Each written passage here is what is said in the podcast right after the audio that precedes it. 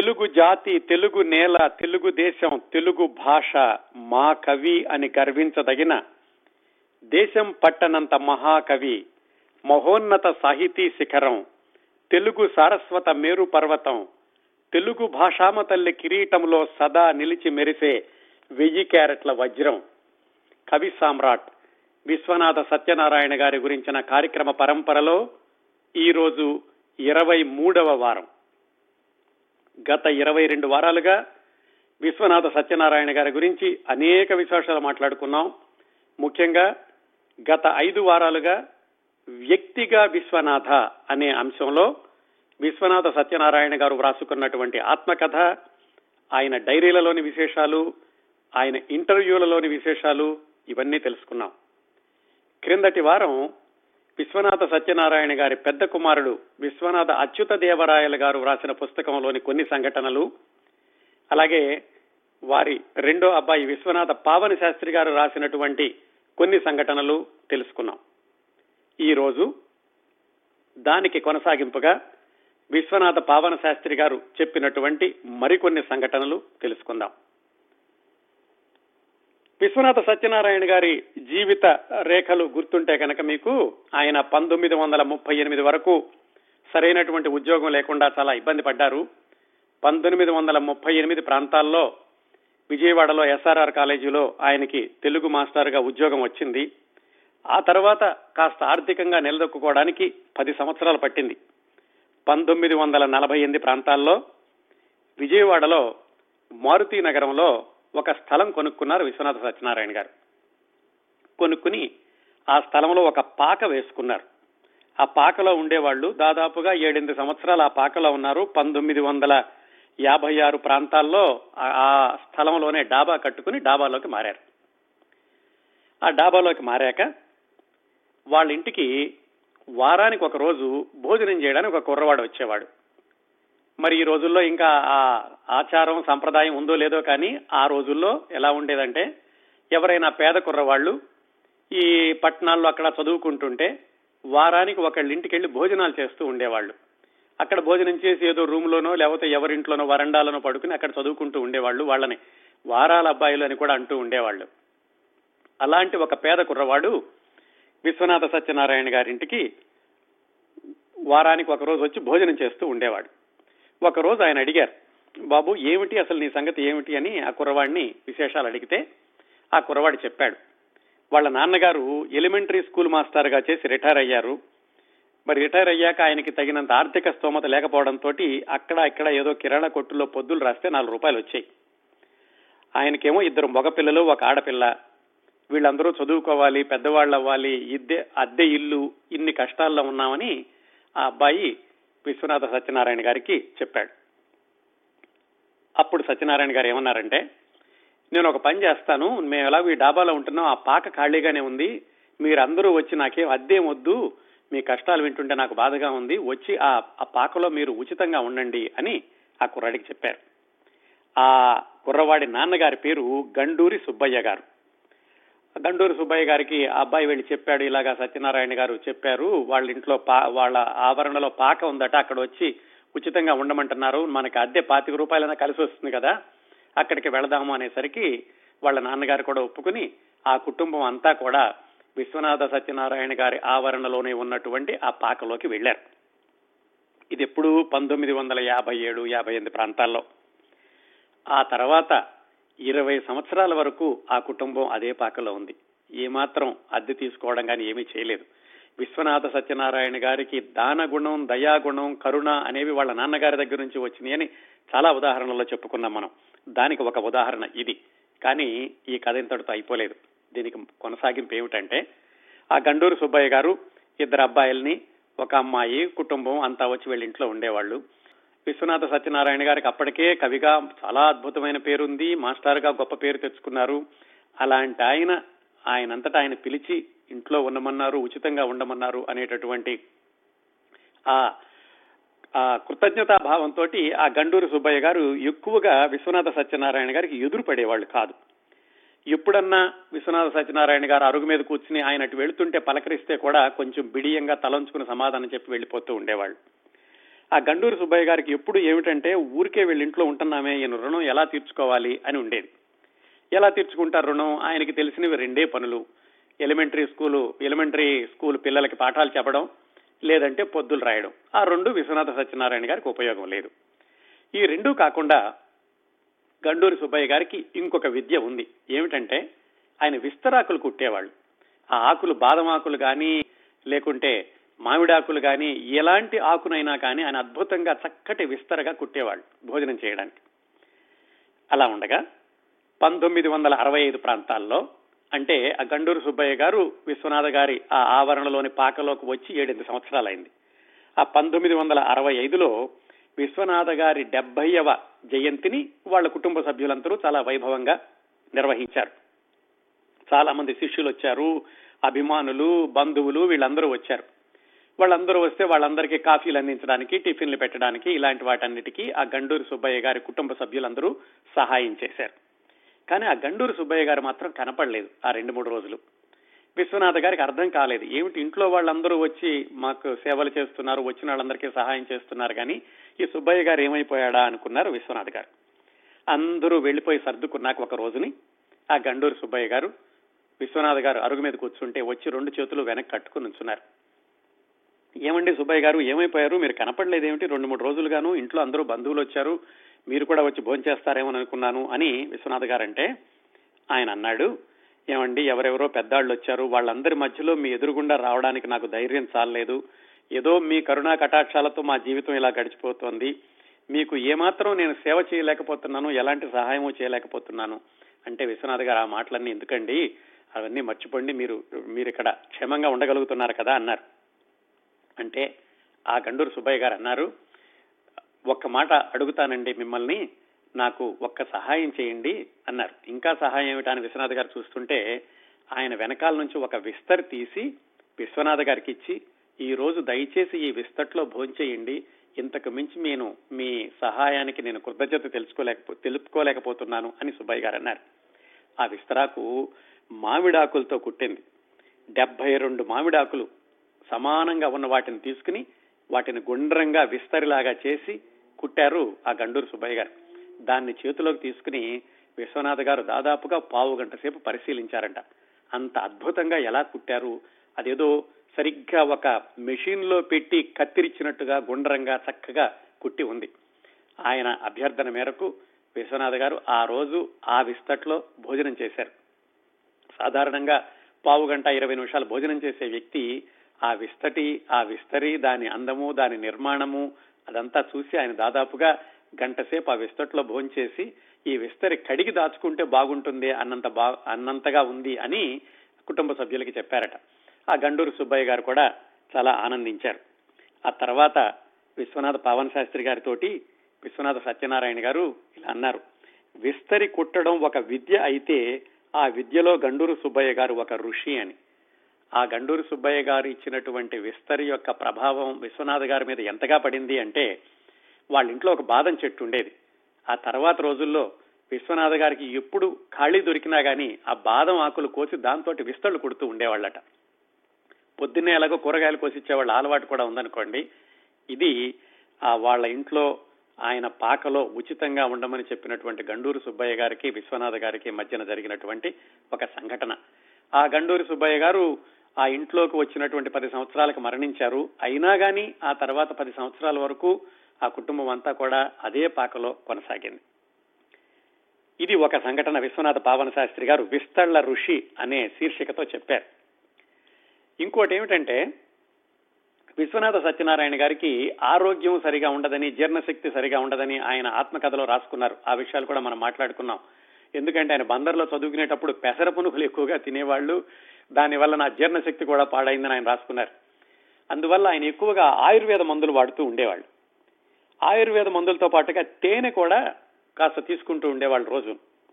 ఆ తేనె అమ్మడానికి వాళ్ళ ఇంటికి ఏదో అప్పుడప్పుడు క్రమం తప్పకుండా ఒక దంపతులు వస్తూ ఉండేవాళ్ళు కొండ జాతి వాళ్ళు ఎవరో. ఒక్కొక్కసారి అతను ఒక్కడే వచ్చేవాడు ఒక్కొక్కసారి ఆ అమ్మాయి ఒక్కతే వచ్చేది ఒక్కొక్కసారి ఇద్దరూ కలిసి వచ్చేవాళ్ళు నడి వయసు దాటిన వాళ్ళు. వాళ్ళు తేనె అమ్మడానికి వచ్చినప్పుడు విశ్వనాథ్ గారు వాళ్ళతో కబుర్లు చెప్తూ ఉండేవాళ్ళు.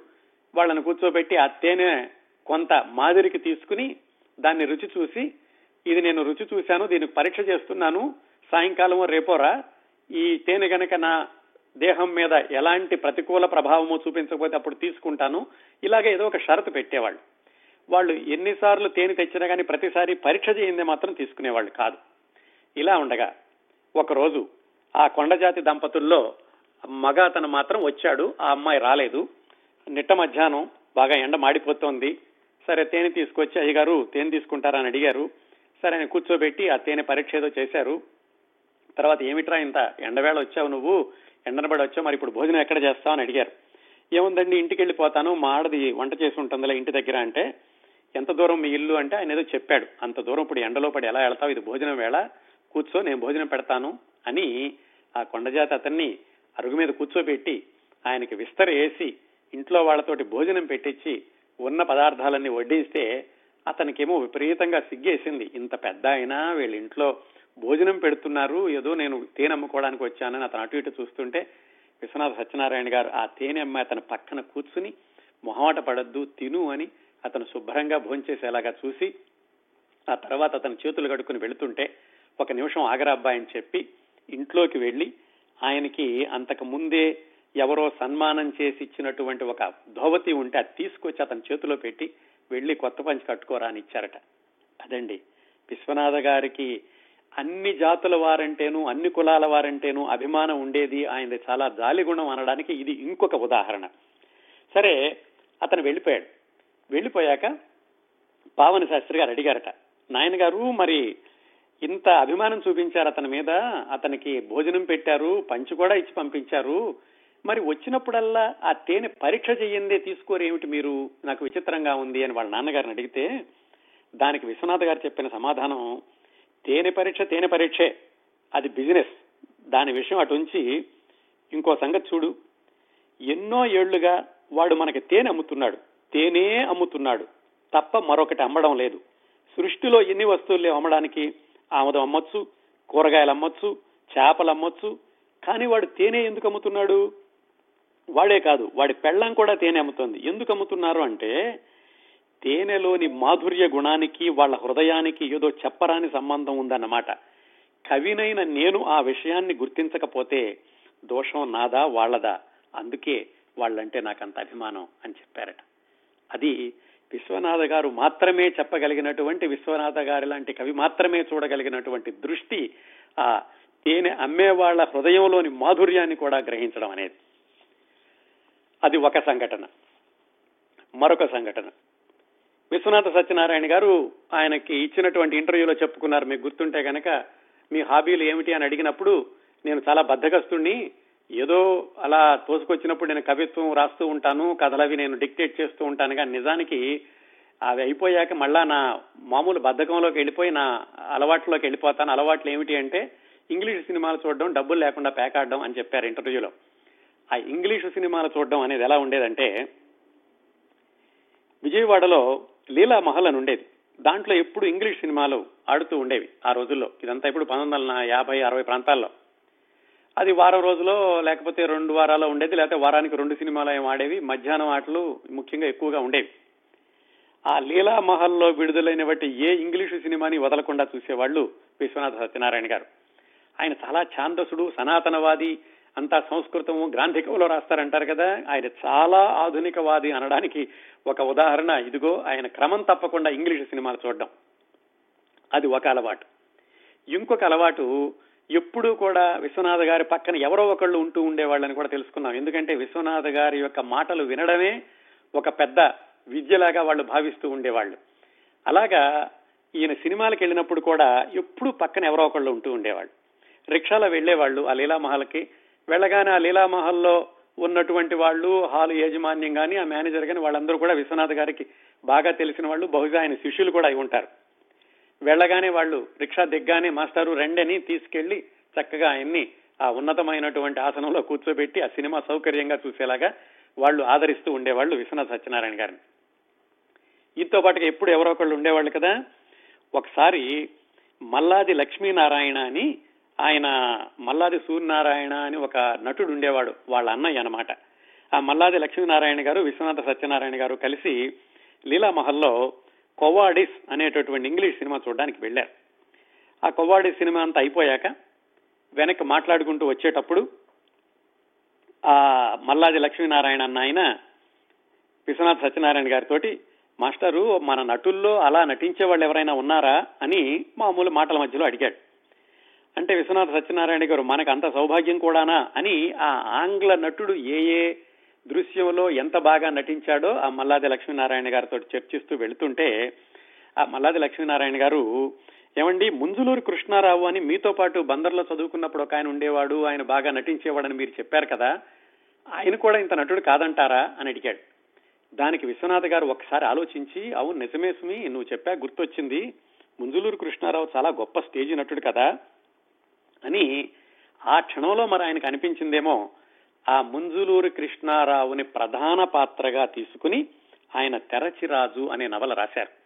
ఆ తెరచిరాజు అనే నవల వ్రాయడానికి పునాది ఇదిగో ఆయన లీలామహల్లో ఆ మల్లాది లక్ష్మీనారాయణ గారితో కొవ్వాడిస్ అనేటటువంటి సినిమా చూడడం అన్నమాట. అది ఒక సంఘటన. తరువాత విశ్వనాథ సత్యనారాయణ గారి గురించి అబ్బూరి రాజేశ్వరరావు గారని ఇరవయో శతాబ్దంలో ఆయన కూడా ప్రముఖ సాహితీవేత్త. ఆయన ఒక పుస్తకం రాసుకున్నారు. ఆ పుస్తకంలో విశ్వనాథ సత్యనారాయణ గారి గురించి రెండు సంఘటనలు రాశారు. చాలా రాశారు. రెండు సంఘటనలు మాత్రం మీకు వివరిస్తాను. ఏమిటంటే ఒకసారి ఈ అబ్బూరి రాజేశ్వరరావు గారు మద్రాసు నుంచి విశాఖపట్నం వెళ్తున్నారు.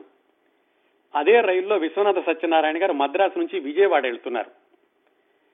ఆ రైల్లో ఇద్దరు కలుసుకున్నారు అబ్బూరు రాజేశ్వరరావు గారు విశ్వనాథ సత్యనారాయణ గారు.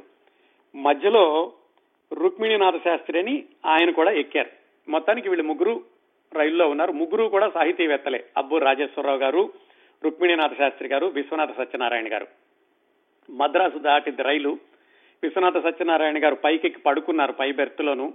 వీళ్ళిద్దరూ పక్కగా కూర్చుని ఉన్నారు. వీళ్ళ ఎదురుగుండా సీట్లో ఒక ఇద్దరు ఒక నడి వయస్సు ఆయన ఒక కుర్రవాడు ఉన్నారు. వాళ్ళిద్దరూ కూడా ఆధునిక సాహిత్యం గురించి మాట్లాడుకుంటున్నారు. ఆధునిక సాహిత్యం అంటే ఆ రోజుల్లో వచ్చినటువంటి పుస్తకాల గురించి వాటి గురించి. మాట్లాడుకుంటుంటే ఆ కుర్రవాడు ఏదో చెప్పాడు ఒకటి రెండు పేర్లు వాళ్ళు బాగా రాస్తారు వీళ్ళు బాగా రాస్తారని.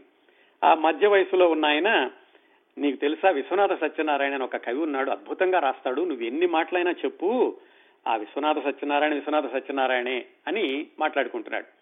ఆ మాట్లాడుకునే వాళ్ళిద్దరికీ కూడా పై బెర్త్లో విశ్వనాథ సత్యనారాయణ గారు నిద్రపోతున్నారు అన్న విషయం వాళ్ళకి తెలియదు లేదా పై బెర్త్లో ఉన్నారు అన్న విషయం వాళ్ళకి తెలియదు అలాగే వాళ్ళు ఎదురుగుండా ఉన్నటువంటి ఇద్దరు కూడా అబ్బు రాజేశ్వరరావు గారు రుక్మిణీనాథ శాస్త్రి గారు కూడా సాహితీవేత్తలు అన్న విషయం కూడా వాళ్ళిద్దరికీ తెలియదు. వాళ్ళిద్దరూ మామూలుగా మాట్లాడుకుంటున్నారు మామూలు పాఠకులు వాళ్ళు. ఇలా చెప్పి ఆ పెద్ద ఆయన ఒక పద్యం చదివి వినిపించాడు ఆ కుర్రాడికి. చూడరా ఎలాంటి పద్యం రాశాడో విశ్వనాథ సత్యనారాయణ గారు అని ఆ పద్యం ఏమిటంటే ఒక ఎన్నో పుట్టుకలకు ముందరైన మత్ ప్రారంధం ఈ రీతి పరిణమించే. నాకు ఎన్నో జన్మల ముందు ఎక్కడో ప్రారంధం ఉంది అది ఇప్పుడు పరిణమించింది. నానా విచిత్ర జన్మ కృతాస్మదఘ రాసి అయి అయి నేటి కిట్లయ్యే. తుదకు పితృదత్తమగు ఆస్తి హతమయ్యే. నా ఎందు ఆయనిచ్చిన భార్య అట్లే పోయే. నా తండ్రి చేసిన మహాపుణ్య కర్మలు ఈ గతి గంగ కలిసిపోయే. మిగిలినది ఒక్కడే. నాకు మేరువంత బరువు నా గుండెలో మధ్య భాగమందు అంతే పేరునకంతే. భార్య ఆస్తి కాని నా శరీరాస్తి నిజముగా కృష్ణార్పణము. ఇదంతా కూడా విశ్వనాథ సత్యనారాయణ గారి జీవితంలో అనుభవించిన బాధలు ఆయనకి ఎదురైనటువంటి కష్టాల గురించి విశ్వనాథ గారు వ్రాసుకున్న పద్యం. ఈ పద్యాన్ని ఆ రోజు రైలులో ప్రయాణం చేసేటటువంటి ఇద్దరులో ఒకడైనటువంటి ఆ మధ్య వయస్కుడు చదివి వినిపించాడు. ఆ కుర్రవాడు కూడా ఆశ్చర్యపోయి విశ్వనాథ సత్యనారాయణ గారు ఇలాంటి పద్యాలు రాశారా? ఇంత శోకపూరితమైన పద్యాలు ఇంత హృదయానికి హత్తుకునే పద్యాలు రాశారా? అని ఆయన అనుకున్నాడు. వీళ్ళిద్దరూ కూడా విశ్వనాథ గారిని పిలుద్దామా అంటుంటే ఆ రుక్మిణీనాథ శాస్త్రి అన్న ఆయన వద్దొద్దు పిలవద్దు ఏం మాట్లాడుకుంటున్నారో విందాంలే అని ఆపారు. విశ్వనాథ్ గారు కూడా పైనుంచి వింటున్నారు కానీ ఆయన కూడా దిగలేదు. సరే ఈ మధ్యలో ఏదో స్టేషన్ వచ్చింది. ఈ పద్యాన్ని మెచ్చుకున్నటువంటి వాళ్ళిద్దరూ దిగిపోయారు. అప్పుడు విశ్వనాథ సత్యనారాయణ గారు కిందకి దిగాక ఈ అబ్బు రాజేశ్వరరావు గారు సత్యనారాయణ గారు విన్నారా? మీ గురించి వాళ్ళు ఏమనుకున్నారో? ఇలాగా దేశంలో ఎంతో మంది మీరెవరో తెలియకుండా మీ కవిత్వాన్ని మెచ్చుకునే వాళ్ళు ఎంతమంది ఉన్నారో నాకు బాగా నమ్మకం అండి. మీరు రాసినటువంటి ఈ పద్యాల్లో చాలా వరకు దశాబ్దాల కాలం నిలబడిపోతాయి అని అబ్బు రాజేశ్వరరావు గారు విశ్వనాథ సత్యనారాయణ గారితో అన్నారు. అంతవరకు మాట్లాడుకున్న వాళ్ళిద్దరికీ ఆ దిగిపోయిన వాళ్ళిద్దరికీ కూడా వీళ్ళెవరో తెలియదు ఈయన ఆ ప్రశంస చేశాక విశ్వనాథ సత్యనారాయణ గారు చెప్పినటువంటి విషయాలు. అది కాదయ్యా నేను చచ్చిపోయాక ఎవలా తర్వాత ఎలా ఏడిస్తే నాకేంటి లాభం? ఆ దృష్టితో నేను రాయడం లేదు. నా ఆనందం కోసం నేను రాస్తున్నాను. నా అనుభూతి నాది. కవిత్వం చెప్పడం నా ధర్మం. అంతేకాదు విద్యుక్త ధర్మం అని భావించే వాళ్ళలో నేను మొదటి వాణ్ణి ఎందుకంటే నా సంస్కారం పూర్వజన్మ సుకృతం కనుక. నీకు నచ్చితే చదువు లేకపోతే మానే. ఎవరి కవిత్వాన్నైనా ఆనందించాలంటే ఆ కవికి ఉన్న సంస్కారంలో కొంత పాలన్న ఆ చదివేవాడికి ఉండాలి. అది లేనప్పుడు ఆ కవిత్వం జోలికి పోకూడదు. నా పద్యం విన్నావు కదా? నా ట్రాజిడీ నా బాధ నా గుండె పగిలి ధారాపాతమైన నెత్తుడితో విరచితాలని పంక్తులవి. వింటున్నావా శాస్త్రి? సహృదయత సానుభూతి లేనివాడు ఎలా గ్రహించగలడంటావు అలాంటి పద్యాన్ని? అన్నారు విశ్వనాథ్ సత్యనారాయణ గారు. ఆయనకి ఆ రోజు నుంచి కూడా ప్రశంసించేవాళ్ళు విమర్శించేవాళ్ళు రెండు భాగాలుగా ఉండేవాళ్ళు. విశ్వనాథ గారికి ఆయన రాసినటువంటి కవిత్వం మీద ఆయనకి ఎంత విశ్వాసం ఉన్నది? ఆయన విశ్వనాథ గారు తెలియకుండా కూడా అప్పట్లోనే ఎంతమంది అభిమానించేవాళ్ళు అనడానికి దానికి విశ్వనాథ వారు ప్రతిస్పందించిన విధానానికి ఇది ఒక ఉదాహరణ. ఇంకొక సంఘటన చెప్తాను. ఈ అబ్బూరి రాజేశ్వరరావు గారు చెప్పింది. విశ్వనాథ సత్యనారాయణ గారికి చాలా పట్టింపు ఒక్కొక్కసారి చిన్న చిన్న విషయాలు కూడా ఎంత పట్టింపుతో ఉంటారు అనడానికి ఒక ఉదాహరణ చెప్పారు ఆయన. మద్రాసులో శ్రీశ్రీ అంటే శ్రీరంగం శ్రీనివాసరావు ఈ అబ్బు రాజేశ్వరరావు గారు కపిల గోపాలరావు అని ఇంకొక ఆయన నళిని కుమార్ అని ఇంకొక ఆయన ఈ నలుగురు కలిసి ఏదో బీచ్కి వెళ్ళి మాట్లాడుకుంటూ కబుర్లు అయ్యాక శ్రీశ్రీ గారేమో వెళ్ళిపోయారు. ఈ కపిల గోపాలరావు అన్న ఆయన నళిని కుమార్ అన్న ఆయన వరదరాజేశ్వరరావు అన్న ఆయన విశ్వనాథ సత్యనారాయణ గారు నలుగురు నలుగురు కలిసి మనం భోజనం చేసి వెళదామండి అని అక్కడ ఒక హోటల్ ఉంటే ఆ హోటల్కి వెళ్ళారు. ఆ హోటల్లో కాళ్ళు గడుకుని వెళ్ళారు వరుసగా పీటల మీద కూర్చున్నారు. అరవ బ్రాహ్మణులు వాళ్ళు విస్తళ్ళు పరిచి వడ్డిస్తున్నారు. సరే నలుగురికి విస్తళ్ళు పరిచారు వడ్డన చేస్తున్నారు. వాళ్ళు భోజనం అది పెట్టారు. ఒక సాంబార్ బకెట్ తోటి ఆయన తీసుకొస్తున్నాడు సాంబార్ వేసుకుంటూ వెళుతున్నాడు. తర్వాత నెయ్యి వచ్చింది. ఆ నేత గిన్నె పట్టుకున్నటువంటి అతను ఆ నెమ్మదిగా ఆ నెయ్యి వేసి వేయినట్లుగా ఇలా వంచేసి వడ్డించేసి వెళ్ళిపోతున్నాడు. విశ్వనాథ్ గారు మళ్ళీ వెనక్కి పిలిచారు బాబు ఇంకొంచెం నెయ్యి అని అడిగారు. అతను ఇంకో చుక్క వేశాడు అది కూడా పడి పడకుండా సత్యనారాయణ గారికి మరి అసలే నెయ్యి అంటే ఇష్టం. మళ్ళీ పిలిచారు ఆయన రెండోసారి. పిలిస్తే అతను ఎక్స్ట్రా సార్ అన్నాడు. ఎక్స్ట్రా ఏమిటయ్యా నెయ్యి వేయడానికి? అని అడుగుతుంటే ఆయన సత్యనారాయణ గారికి కోపం వచ్చింది. ఈ పక్కన ఉన్నటువంటి నళిని కుమార్ అని అతను పరవా ఇల్లే పోడుంగో అని అతన్ని చెప్తే సత్యనారాయణ గారు అతను నువ్వు నువ్వు మాట్లాడు మాకు నేను అడుగుతాను ఉండు అని బాబు ఇలారా నెయ్యి వేస్తే కనుక ఎక్స్ట్రా అంటున్నావు కదా ఎక్స్ట్రా లేనిది ఏముంది నీ దగ్గర? అని అడిగారు. అంటే అతను సాంబార్ సార్ సాంబార్ ఎంతైనా సరే ఎక్స్ట్రా ఉండదు అన్నారు. సరే పోయి సాంబార్ అని భోజనాన్నంతటిని విస్తట్లో కుదురులాగా చేసుకుని సాంబార్ పోస్తూనే ఉన్నాడు ఈయన తాగుతూనే ఉన్నారు. ఆయన అలా పోస్తూనే ఉన్నాడు ఈయన తాగుతూనే ఉన్నారు. అది చూసి మేనేజర్ వచ్చేసి అయ్యా అయ్యా ఏమైందండి? సాంబార్ అంతగా తాగమాకండి. నా సాంబార్ అయిపోతుందని నాకు భయం లేదు కానీ మీకు ఆరోగ్యానికి ఏమన్నా భంగం ఏమో నాకు భయంగా ఉంది. ఏం జరిగిందండి? అని అడిగితే అప్పుడు విశ్వనాథ్ గారు చెప్పారు చూడు కొంచెం నెయ్యి ఇవ్వయ అంటే మీ వాడు ఎక్స్ట్రా అంటున్నాడు. ఇలాంటి విషయం ముందు చెప్పాలి మీరు భోజనం చేయబోయే ముందు ఇక్కడ నెయ్యి ఎక్స్ట్రా అని రాస్తే కనుక మాకు తెలుస్తుంది. అలా కాకుండా కూర్చున్నాక ప్రతిదీ ఎక్స్ట్రా అని చెప్పడం అనేది నాకు నచ్చలేదు అని ఆ వచ్చినటువంటి మేనేజర్కి ఒక క్లాస్ తీసుకున్నారు. ఆ మేనేజర్ తర్వాత నెయ్యి వేయించారు వేరే విషయం అనుకోండి. అంతా అయిపోయాక ఈ వరదరాజేశ్వరరావు గారు అడిగా అబ్బూరు రాజేశ్వరరావు గారు అడిగారట ఏమండి అగస్త్యుడు సముద్రాన్ని అవపోసన పట్టినట్టుగా మీరు సాంబారం తరచేతిలో పట్టేశారు. పంతం అంటే మీదేనండి? అంటేను భోజనం బాగానే ఉంది కానీ మూడు చెడగొట్టయ్యా చెడగొట్టాడయ్యేవాడు అన్నారట విశ్వనాథ్ గారు. ఇది ఇంకొక సంఘటన ఒక్కొక్కసారి చిన్న చిన్న విషయాలు కూడా ఆయన ఎంత పట్టింపుగా ఉండేవాళ్ళు అనడానికి. ఇవండి కొన్ని సంఘటనలు. విశ్వనాథ గారి విశ్వనాథ సత్యనారాయణ గారి అబ్బాయి విశ్వనాథ పావన శాస్త్రి గారు చెప్పినవి అలాగే అబ్బురు రాజేశ్వరరావు గారు చెప్పినవి.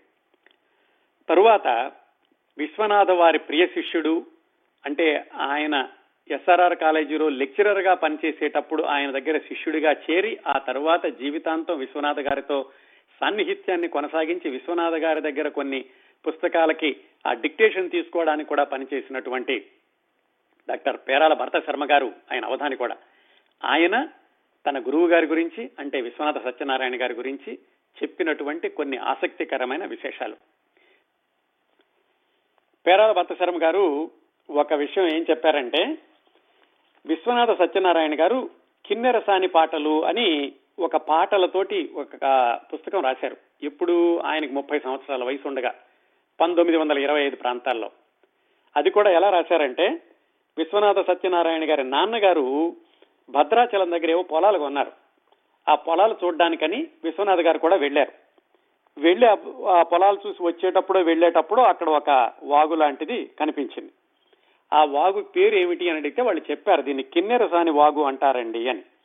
ఆ కిన్నెరసాని వాగు కిన్నెరసాని అన్న పేరు విశ్వనాథ సత్యనారాయణ గారికి చాలా కవితాత్మకంగా భావస్ఫూరకంగా అనిపించింది. అందుకని ఆయన ఆ కిన్నెరసాని పాటలు అనే పేరుతోటి ఆ కిన్నెరసానిని ఒక అమ్మాయిగా ఊహించి ఆ అమ్మాయి జీవితంతో పోల్చుకుంటూ చక్కటి పాటలు రాశారు.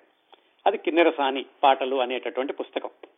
ఆ పుస్తకం అయ్యాక ఆ తర్వాత విశ్వనాథ సత్యనారాయణ గారు మళ్ళీ బంద్ గుంటూరులో ఉద్యోగం చేయడం ఉద్యోగం పోవడం ఆయన ఆర్థిక ఇబ్బందులు ఈ కొనసాగుతున్న రోజుల్లో విశ్వనాథ సత్యనారాయణ గారి యొక్క బాగా అభిమానించేది అభిమానించే ఒక పెద్ద ఆయన. ఆయన పేరు సురవనం ప్రతాప్ రెడ్డి గారు. ఆయన కూడా చాలా ప్రముఖుడే.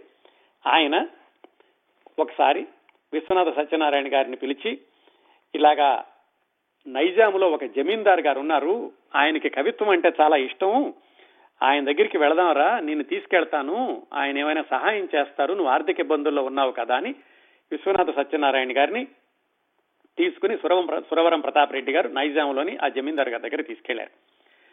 ఆ జమీందార్ గారు చనిపోయి రెండు మూడు నెలల్లో ఏమో అయింది ఆ రాణి గారు ఉన్నారు. ఆ రాణి గారికి కూడా ఈ కావిత్వం అన్నా సాహిత్యం అన్నా చాలా ఆసక్తి. ముఖ్యంగా విశ్వనాథ గారి సాహిత్యం అంటే చాలా అభిమానం ఆ రాణి గారికి కూడా విశ్వనాథ సత్యనారాయణ గారిని తీసుకుని సురవరం ప్రతాప్ రెడ్డి గారు అక్కడికి వెళ్ళారు అయితే ఆవిడ జమీందారిని కాబట్టి ఆ తెర అవతల నుంచి యువతలకు రారు ఎదుటి పడరు బయట మగవాళ్ళకి. అందుకని ఆవిడ తెర అవతలున్నారు. విశ్వనాథ సత్యనారాయణ గారు సురవరం ప్రతాప్ రెడ్డి గారు తెరకి యువతలు కూర్చున్నారు. ఆవిడ మాట్లాడుతున్నారు కవి గారు మీరు చాలా బ్రహ్మాండంగా రాస్తారండి. మీ కవిత్వం అన్నా మీ సాహిత్యం అన్నా నాకు చాలా ఆసక్తి. మీరు చాలా సంప్రదాయబద్ధంగా రాస్తారన్నారు కదా. కిన్నెరసాని పాటలను రాశారు ఏమిటండి అంటే తప్పే ఉందండి అన్నారు విశ్వనాథ సత్యనారాయణ గారు. అలా కాదండి కిన్నెర సాని అంటే సాని పాటలు రాశారు ఏమిటండి అన్నారు ఎవరు? ఆ రాణి గారు. అంటే విశ్వనాథ్ గారు అన్నారు అమ్మ కిన్నెర సాని అనేది ఒక వాగు పేరు. దాంట్లో ఒక మాటను విడతీసి చూడకూడదు. కిన్నెరస అనేది వాగు పేరు కాబట్టి ఆ పేరు మీదుగా రాశాను అని ఆయన చెప్పారు నెమ్మదిగానే. ఆవిడ ఊరుకోకుండా ఏమైనా సాని సానే కదండి అన్నారు ఆవిడ. దాంతో విశ్వనాథ్ గారి కొంచెం కోపం వచ్చింది. అలాగా అమ్మా ఇందాకటి నుంచి తమని తమ సేవకులందరూ కూడా దొరసాని గారు దొరసాని గారు అంటుంటే ఏదో అనుకున్నాను. సరే ఇంక వస్తాను అని కోపంతో ఆయన బయటకు వచ్చారు. దొరసాని అంటే మరి దొరసానిలో కూడా సాని ఉంది కదా. అది నర్మగర్భంగా చెప్పారు చెప్పి చెప్పకుండాను. బయటకు వచ్చేసరికి ఆ చుట్టుపక్కల ఉన్న వాళ్ళందరూ భయపడ్డారు. ఎందుకంటే ఆ రోజుల్లో అంటే పంతొమ్మిది వందల ముప్పై ఐదు ముప్పై ఆరు ప్రాంతాల్లో ఆ నైజాంలో ఉన్నటువంటి జమీందారులకి క్రిమినల్ అధికారాలు కూడా ఉండేవి ఆ సివిల్ అధికారాలు క్రిమినల్ అధికారం వాళ్ళ చేతిలో ఉండేవి అంటే ఎవరినైనా శిక్షించదలుచుకుంటే వాళ్ళే శిక్ష వేయొచ్చు. మళ్ళా కోర్టుల వరకు వెళ్ళాల్సిన అవసరం లేదు. అందుకని అక్కడ ఉన్నటువంటి ఆ చుట్టుపక్కల ఉన్న దేశముఖులు ఆ సేవకులందరూ గడగడలాడిపోయారట. రాణి గారికి ఏం కోపం వచ్చిందో ఆవిడ ఏమి శిక్ష విధిస్తారో ఈయనకి మరి ఈయనేమో ఈ పండితుడు ఇలా ఆవిడకి ఎదురు చెప్పి ఆవిడ దొరసాని అంటే అందులో కూడా సాని ఉంది ఉంది అనేటట్టు అర్థం వచ్చేలాగా చెప్పారని వాళ్ళు గడగడలాడుతున్నారు. సరే వచ్చి కారులో కూర్చున్నారు. కూర్చుంటే సురవరం ప్రతాప్ రెడ్డి గారు ఏమండి కవి గారు నూట పదహారు రూపాయలు పోగొట్టుకున్నారు కదా మీరు ఆ మాట అనకుండా ఉంటే శుభ్రంగా ఆవిడ దగ్గర నుంచి నూట పదహారు రూపాయలు వచ్చాయంటే ఆ విశ్వనాథ్ సత్యనారాయణ గారు చూడండి కవిత్వాన్ని సరిగ్గా అర్థం చేసుకోవాలి. పదాన్ని సందర్భంలో నుంచి బయటకు తీసి దీని అర్థం ఇది కదా అని చెప్పకూడదు. నాకు నూట పదహారు రూపాయలు పోతే పోయినాయండి. నాకు అభిమానం మిగిలింది అన్నారట. అదండి. అంత అభిమానంగా ఉండేవాళ్ళు విశ్వనాథ సత్యనారాయణ గారు డబ్బులు లేని రోజుల్లో కూడాను. ఈ ఉదాహరణ ఆయన శిష్యుడు పేరాల భరతశర్మ గారికి చెప్పారు విశ్వనాథ సత్యనారాయణ గారు. ఇంకా పేరాల భరతశర్మ గారు చెప్పినటువంటి కొన్ని సంఘటనలు ఏమిటంటే ఆ పేరాల భరతశర్మ గారిని పంతొమ్మిది వందల యాభై ఒకటి ప్రాంతాల్లో ఆయన బిఏ స్టూడెంట్ బిఏలో చేర్పించడానికని వాళ్ళ నాన్నగారు విజయవాడ ఎస్ఆర్ఆర్ కాలేజీకి తీసుకొచ్చారు. తీసుకొస్తే అక్కడ చాలా మంది చెప్పారు వాళ్ళ నాన్నగారికి. ఏమండి విశ్వనాథ సత్యనారాయణ గారు ఉండేటటువంటి క్లాసులో చేరుస్తున్నారు. ఆయన అవడానికి మహాపండితుడే గొప్ప అధ్యాపకుడే మహాపురుషుడే కానీ ఆయనకి చాలా గర్వం అహంకారం కోపిష్టి తొందరపాటు మనిషి తిడతాడు మొహాన ఉమ్మేస్తాడు మీ అబ్బాయి తట్టుకోలేడు తర్వాత మీరే బాధపడతారు బిఏలో చేర్చమాకండి ఆయన తీసుకెళ్ళి బీకాంలో చేర్చుకోండి కావాలంటే అని చాలా మంది వాళ్ళ నాన్నగారికి సలహా చెప్పారు. వాళ్ళ నాన్నగారు మాత్రం మీకందరికి అర్థం కాదబ్బాయి విశ్వనాథ సత్యనారాయణ గారంటే దూరానికి ఆయన అలా కరుకుగా కనిపిస్తారేమో కానీ దూరపు కొండలు నునుపు అనేది మామూలు సామెత దూరపు విశ్వనాథ గారు కరుకు అనేది ఈనాటి సామెత దగ్గరికి వెళితే ఆయన చాలా వెన్నలాంటి మనిషి వెన్నలాంటి మనసు ఆయనది అని పేరాల భర్త శర్మ గారి నాన్నగారు నమ్మి పేరాల భర్త శర్మ గారిని వాళ్ళ అన్నయ్యకి అప్పచెప్పి అదే కాలేజీలో చేర్చిరారు అని పంపించారు. ఆ కాలేజీలో చేరడానికి వచ్చినప్పుడు వాళ్ళ అన్నయ్య గారి ఫీజు కట్టడానికి వెళితే ఒక రూపాయికి చిల్లర అవసరమైంది. వాళ్ళ అన్నయ్య గారికి అంటే పేరాల భర్త శర్మ గారి అన్నయ్య గారికి రూపాయి చిల్లర దొరక ఆయన వరండాలో అందరిని అడుగుతుంటే అటుగుండా వచ్చినటువంటి విశ్వనాథ సత్యనారాయణ గారు ఏమిటి అప్పటికే ఆయనకి అధ్యాపకుడుగాను కవిగాను చాలా పెద్ద పేరుంది. ఆయన వచ్చి ఏమిటి రబ్బా ఏమిటి వెతుకుతున్నామంటే చెప్పారు ఇలా మా తమ్ముడిని తీసుకొచ్చానండి. మా నాన్నగారు మీ గురించి కూడా చెప్పారు. ఆయన నమస్కారం పెట్టి మా తమ్ముడిని తీసుకొచ్చాను రూపాయికి చిల్లర లేక వెతుకుతున్నానంటే ఉండరా అబ్బాయి నేను ఇస్తానని ఆయన జేబులో నుంచి రూపాయి చిల్లర తీసి నీకు ఎంత కావాలి? అని అడిగారు. అర్ధ రూపాయి అంటే అర్ధ రూపాయి ఇచ్చి వెళ్ళి ఫీజు కట్టుకో అని పంపించారు. వాళ్ళనే ఆశ్చర్యపోయాడట.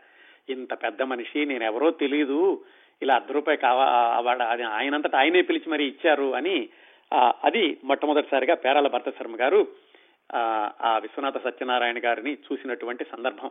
అది వాళ్ళ నాన్నగారితో చెప్తే అప్పుడు వాళ్ళ నాన్నగారు అన్నారట చూసావా నేను చెప్పాను కదా ఆయన ఎంత మంచివాడో.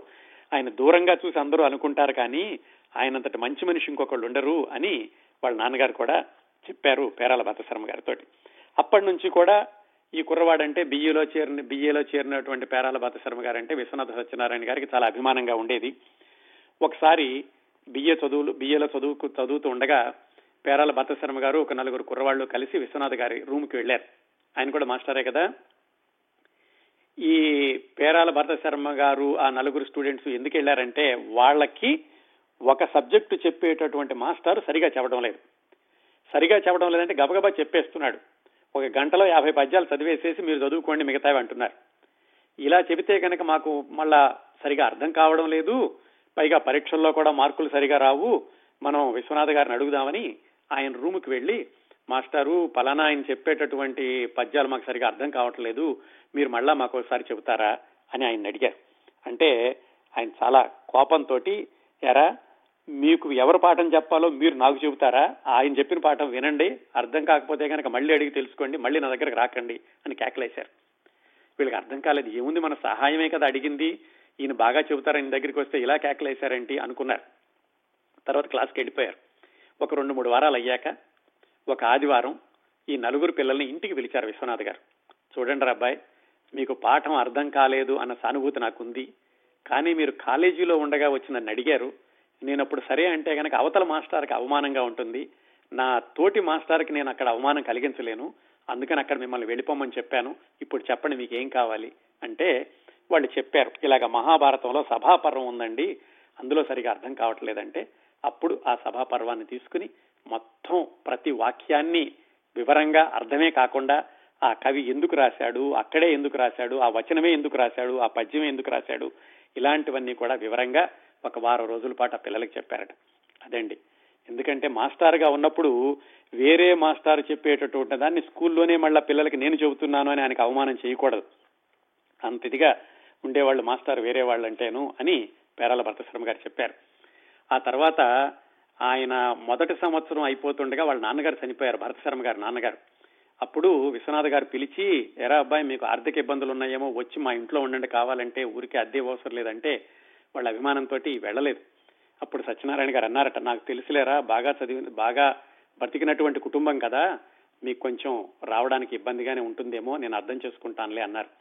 ఆ తర్వాత ఆయనకి ఫీజు కట్టలేకపోతే విశ్వనాథ సత్యనారాయణ గారు మేనేజ్మెంట్తో చెప్పి ఆ ఫీజు కట్టించి ఆ పేరాల భర్త శర్మ గారు ఆ బియ్యే అయ్యేలాగా చూశారు. ఇలాంటి సహాయాలన్నీ కూడా చాలా చేస్తూ ఉండేవాళ్ళు చాలా మందికి తెలీదు. ఈ జ్ఞానపీఠ అవార్డు వచ్చాక నన్ను నన్ను అంటే పేరాల భరతశర్మ గారిని వాళ్ళ తమ్ముళ్ళని ఇంకో ఒకళ్ళిద్దరిని వెంట పెట్టుకుని ట్యాక్సీలో కపిలేశ్వరపురం అనే ఊరు వెళ్ళి అక్కడ చిన్నప్పుడు తనకు సహాయం చేసినటువంటి వాళ్ళు ఏడెనిమిది మంది ఉంటే ఆ ఏడు మందికి కూడా ఒక్కొక్కళ్ళకి ఆరు వేలు ఏడు వేలు అలాగా పంచి వచ్చారట విశ్వనాథ సత్యనారాయణ గారు. అదండి దానగుణం కరుణగుణమే కాదు కృతజ్ఞతా భావం కూడా. ఎప్పుడు సాయం చేసిన వాళ్ళు ఇది పంతొమ్మిది వందల డెబ్బై ఒకటిలో జరిగింది ఈ జ్ఞానపేట అవార్డు అనేది. ఆయనకి సహాయం చేసిన వాళ్ళు అంతకి ముప్పై నలభై సంవత్సరాల క్రిందట వాళ్ళందరినీ గుర్తు పెట్టుకుని వెళ్ళి అప్పుడు మళ్ళీ వాళ్ళకి కృతజ్ఞతగా అవి సమర్పించి వచ్చారు. చిట్ట చివరగా ఈయన అడిగారట విశ్వనాథ సత్యనారాయణ గారిని ఏమండి మాస్టరు మీ మీ ఆత్మకథ రాస్తే బాగుంటుంది కదా అంటే ఎందుకురా నా గ్రంథాలన్నీ చదివిన వాడికి నా జీవితం అంతా తెలుస్తుంది? నా పుట్టిన తేదీ చచ్చిన తేదీ మధ్యలో తేదీలు నేను బ్రతకలేక చచ్చినవి చావలేక బ్రతికినవి ఆయన కట్టాలే కదా. చరిత్రగా రాయాలంటే అలాంటి చరిత్ర రాయడం నా తలకాయ నొప్పే. ఆ పని నా చేత కొంత చేయించారు కదా. అంటే కొంతకాలం కొన్ని పేజీలు రాశారు కదా. అదని చివరిగా ఆయన చెప్పింది ఏంటంటే నేను అనేవాడిని శరీరం కాదు కదా. ఆ నమ్మకం నాకు గట్టిగా ఉంది. నీకుందో లేదో నాకు తెలియదు నేను అనేవాడిని నా పుస్తకాల నిండా నింపాను. నా శరీరం తీసుకెళ్ళి తగలేస్తారు. నా పుస్తకాలను తగలేస్తే ఆ నేను అనేవాడిని కూడా తగలేసినట్లుందని ఎవడైనా తృప్తి పడితే అది వాడి కర్మ. నేను తగలేస్తే తగలబడేవాణ్ణి కాను పాతి పెడితే పాతి పెట్టబడేవాణ్ణి కాదు అని విశ్వనాథ సత్యనారాయణ గారు ఆయన ఆత్మవిశ్వాసంతో ఆయనకి చెప్పారు. విశ్వనాథ సత్యనారాయణ గారు ఒక వాక్యం రాశారు వేయి పడగల్లో ధర్మారావు యొక్క నాన్నగారి గురించి. ఆయన భారతదేశం యొక్క ఆత్మ ఆయన త్రయీ విద్యకు ఒక వ్యాఖ్యానం. ఆ మాటలు విశ్వనాథ సత్యనారాయణ గారికి అచ్చుగుద్దినట్లుగా సరిపోతాయి. ఇవండి వ్యక్తిగా విశ్వనాథ అనేటటువంటి అంశంలో విశ్వనాథ సత్యనారాయణ గారి గురించి వివిధ వ్యక్తులు వ్యక్తపరిచినటువంటి అభిప్రాయాలు మీకు చెప్పదలుచుకున్నవి. ఈ ఇరవై మూడు వారాల కార్యక్రమాన్ని నేను చెప్పదలుచుకున్న విశేషాలని ఇంతటితో ఆపేస్తాను. దీనికి ముగింపుగా రెండు కవితలు చెప్తాను. ఒకటి శ్రీశ్రీ గారు విశ్వనాథ సత్యనారాయణ గారి గురించి పంతొమ్మిది వందల డెబ్బై మూడులోనే రాసింది. అంటే విశ్వనాథ గారు జీవించి ఉండగానే రాసినటువంటి కవిత. మాటలాడే వెన్నెముక పాట పాడే సుషుమ్న నిన్నటి నన్నయ్య భట్టు ఈనాటి కవి సామ్రాట్టు. గోదావరి పలకరింత కృష్ణానది పులకరింత కొండవీటి పొగమబ్బు తెలుగువాళ్ళ గోల్డ్ నిబ్బు. అకారాది ఠకారాంతం సేతు మిహికావంతం అతవాడ్ అతగాడు తెలుగువాడి ఆస్తి అనవరతం తెలుగునాటి ప్రకాస్తి ఛందస్సు లేని ఈ ద్విపద సత్యానికి నా ఉపద సత్యం అంటే విశ్వనాథ సత్యనారాయణ గారికి అని శ్రీశ్రీ గారు రాశారండి. ఈ విశ్వనాథ సత్యనారాయణ గారు బ్రతికుండగానే రాసి విశ్వనాథ గారు చనిపోయినప్పుడు ఇప్పటికీ కూడా ఇదే భావాన్ని కలిగి ఉన్నాను అని చెప్పారు. చిట్ట చివరగా విశ్వనాథ గారి గురించి డాక్టర్ తిరుమల శ్రీనివాసాచార్య అనేటటువంటి ఆయన రాసినటువంటి ఈ గేయ పద్యాలతోటి ముగిస్తాను ఈ కార్యక్రమాన్ని. గంగ ఈ భారతమ్మున కదులుదాకా కల్పవృక్షమ్మును వెలుగు నలల్ప మహిమ. వే వెలుంగుల దొర నింగి వెలుగుదాకా వెలిగిదవు నీవు తెలుగులో విశ్వనాథ. విశ్వనాథ నీ జయంతి తెలుగు భాషకు ఒక పర్వం.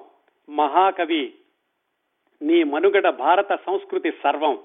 సరస్వత విశ్వనాథ సత్కవిత శ్రీ సనాథ. నీ పేరు నీ తేరు తెలుగు జాతికొక గర్వం. మాటల్లో జ్వాలిక రేగే మానసాన మాలికలూగే సత్కవిరాట్ నీ బ్రతుకంతా సంప్రదాయ గీతిక మోగే.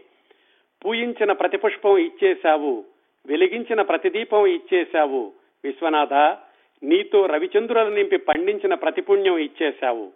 తెలుసునా కృష్ణానది జలమెంతటిదో తెలుసునా కనకదుర్గ మహిమెంతటిదో శివకేశవులిద్దరూ అతని పేర ఒదిగినారు తెలుసునా విశ్వనాథ విలువెంతటిదో. ప్రతిభయ రూపం ధరించి వస్తే విశ్వనాథుడే హిమగిరి శిఖరం చెలించి వస్తే విశ్వనాథుడే వర్షామేఘం కవనం వ్రాస్తే విశ్వనాథుడే వాణి ఆంధ్రుడై వసుధ జనిస్తే విశ్వనాథుడే. అది తిరుమల శ్రీనివాసాచార్య గారు విశ్వనాథ సత్యనారాయణ గురి గారి గురించి రాసినటువంటి ఈ కవి ప్రశంసతోటి ఈ ఇరవై మూడు వారాల కార్యక్రమాన్ని ముగిస్తానండి. ఒక నన్నయ్య ఒక తిక్కన ఒక ఎర్రన ఒక పోతన ఒక శ్రీనాథుడు ఒక కృష్ణరాయలు ఒక పెద్దన ఒక రామకృష్ణుడు ఒక నాచన సోమన్న ఒక విశ్వనాథ. మహాకవులకు మరణం లేదు. వచ్చే వారం ఒక ప్రత్యేకమైనటువంటి వ్యక్తితో ఇంటర్వ్యూ అని చెప్పాను కదా ఆ ప్రత్యేకమైన వ్యక్తి పేరు విశ్వనాథ సత్యనారాయణ గారు. విశ్వనాథ సత్యనారాయణ గారు మన కోసం ప్రత్యేకంగా ఇచ్చినటువంటి ఇంటర్వ్యూ. అదేమిటి? విశ్వనాథ సత్యనారాయణ గారు పంతొమ్మిది వందల డెబ్బై ఆరులో మరణించారు కదా. మన కోసం ప్రత్యేకంగా ఎలా ఇంటర్వ్యూ అనుకుంటున్నారా? ఆ సస్పెన్స్ వచ్చే వారం వరకు కొనసాగిస్తానండి. అది ఇరవై నాలుగవ వారం చిట్ట చివరి వారం ఇరవై ఐదవ వారం జనవరి పదో తారీఖున ఈ కార్యక్రమ పరంపర గురించి విశ్వనాథ గారి గురించి మీ సలహాలు సూచనలు అభిప్రాయాలు స్పందనలు ప్రశంసలు విమర్శలు అవన్నీ వింటాను.